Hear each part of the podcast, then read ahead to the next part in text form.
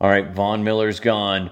But we can't sit here and cry about it, can we? No, what we need to do is remember his greatness. He had 110.5 sacks in his career. Super Bowl 50 MVP. Who could forget that? He ruined the career of Cam Newton, eight time Pro Bowler, 2011 Defensive Rookie of the Year. But you know what? He hasn't played in a playoff game since Super Bowl 50. He deserves better. And the Broncos, by the way, are getting value in exchange for this. They get two second day 2022 draft picks.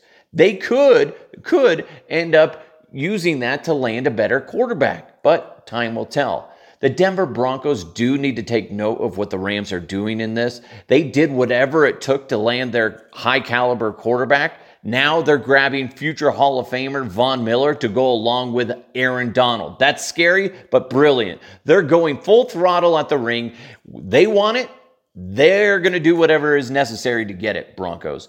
That all being said, thank you. Thank you, Von Miller, for all that you've done. Thanks for helping the Broncos win Super Bowl 50. Good luck with the Rams. And you know what? When you get inducted into the Ring of Fame and when you get inducted into the Pro Football Hall of Fame, all us in Broncos country are going to be cheering you on. Thank you, Von. Thank you so much.